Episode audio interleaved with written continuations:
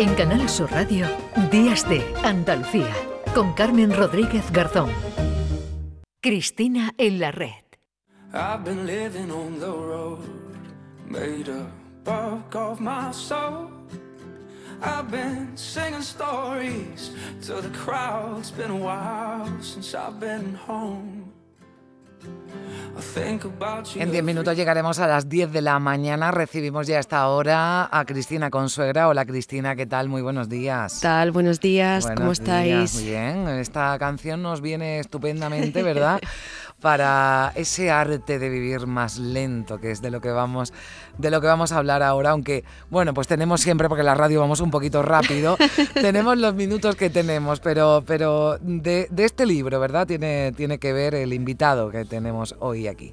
Sí, vamos a hablar con uno de los dos autores del arte de vivir más lento, José Mendiola, que es un ensayo que además es muy radiofónico, porque en la radio, quienes trabajamos o colaboramos en este medio tan longevo y que tan resistente, pues mantiene una relación muy singular con el tiempo, ¿no? Sí. Y sobre esto va el arte de vivir más lento, el movernos de esos espacios que nos han dicho, oye, tienes que estar todo el rato corriendo, tienes que estar todo el rato produciendo, tienes que relacionarte con las personas de manera efímera.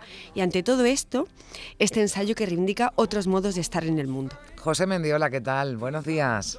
Hola, ¿qué tal? Buenos días. ¿Qué tal? Bueno, muchas gracias por acompañarnos. Qué bien suena, ¿verdad? Eso de vivir más lento en una sociedad que nos impone un ritmo frenético, a veces insoportable. Pero claro, a mí la primera cuestión que se me plantea, José, es ¿cómo? ¿Cómo lo hacemos sin quedarnos atrás? Bueno, que te iba a decir qué bien suena y qué bien sabe, porque realmente es posible ese cambio. ¿Cómo hacerlo? Lo primero de todo, lo más importante, es tomar conciencia. Yo diría que somos como esos ratones que están girando en la rueda sin parar, a un ritmo impuesto por una sociedad que nos obliga a producir, a levantarnos por la mañana, a ir a trabajar, a volver del trabajo, a hacer la cena. Vivimos como nuestro programa está ya programado, nuestro software está programado, y entonces el primer salto, la primera gran medida es ser conscientes de que se puede salir de ahí. Ellos van haciendo un recorrido por este ensayo que hablan desde las herencias que recibimos, ¿no? Esas inercias más que herencias, ¿no? En las que no, efectivamente, como está indicando José, no nos planteamos cómo nos relacionamos con el tiempo, con las personas. Ellos plantean que además estos cambios a los que invitan, a pesar de que sean paulatinos, tienen que ser traumáticos, ¿no? Pero si vamos al origen del problema, que es cómo decidimos estar y ser en el ámbito profesional, en el ámbito laboral, un tiempo que a día de hoy pues ocupa en realidad casi toda la vida de las personas. Vosotros no planteáis que se deje de trabajar, obviamente, sino que se trabaje de otra manera, que se trabaje de manera lenta, ¿no? Eso, exactamente, sí, porque mucha gente nos ha acusado, oye, pues hay que ser millonario. No estamos planteando eso, de hecho estamos planteando justo lo contrario. Que se trabaje de una manera mucho más eficiente, porque si os fijáis ahora, mucha gente se dará cuenta de lo que digo, ¿no? Que llega a la oficina por la mañana, enciende el ordenador y empiezan a caer correos como churros, hay uno detrás de otro, y los respondes y suena el teléfono, y eso es como, vas como un pollo sin cabeza. Lo que decimos nosotros es que se priorice, se haga para lo que se nos ha contratado primero, y de esa manera se libere tiempo. Al final no se trata de dejar de trabajar, sino hacerlo de forma mucho más productiva, y el tiempo que se libre de esa eficiencia sea para nosotros.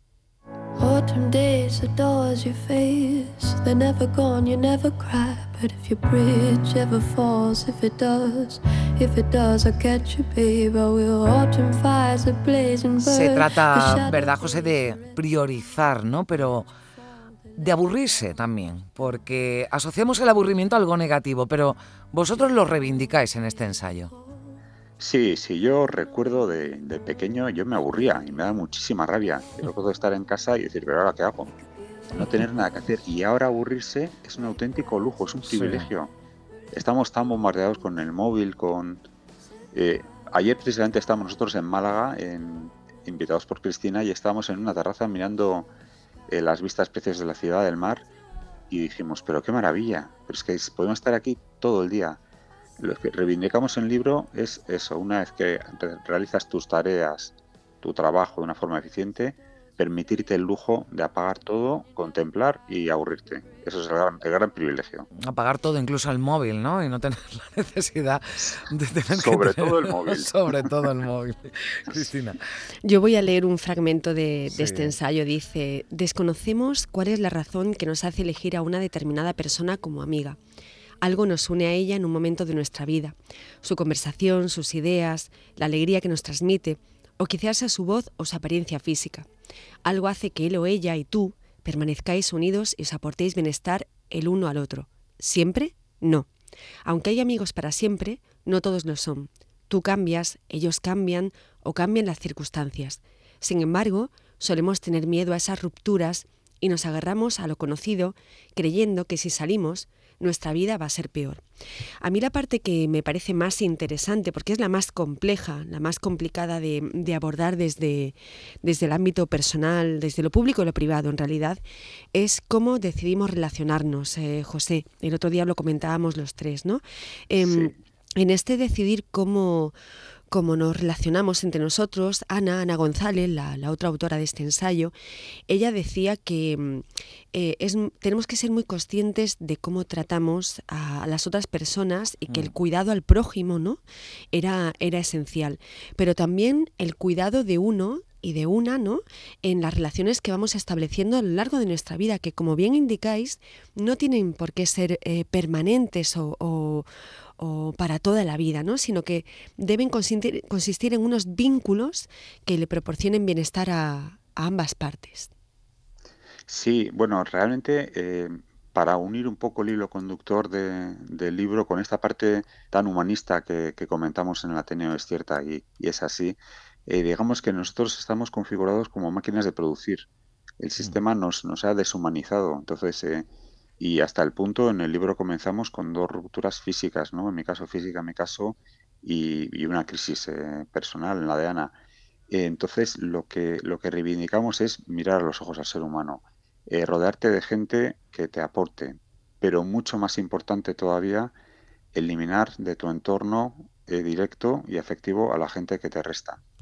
Y esto no es fácil, porque muchas veces esas personas pues, pueden estar en el entorno de tu familia, o amigos que creías que eran amigos, o compañeros de trabajo que creías que eran amigos.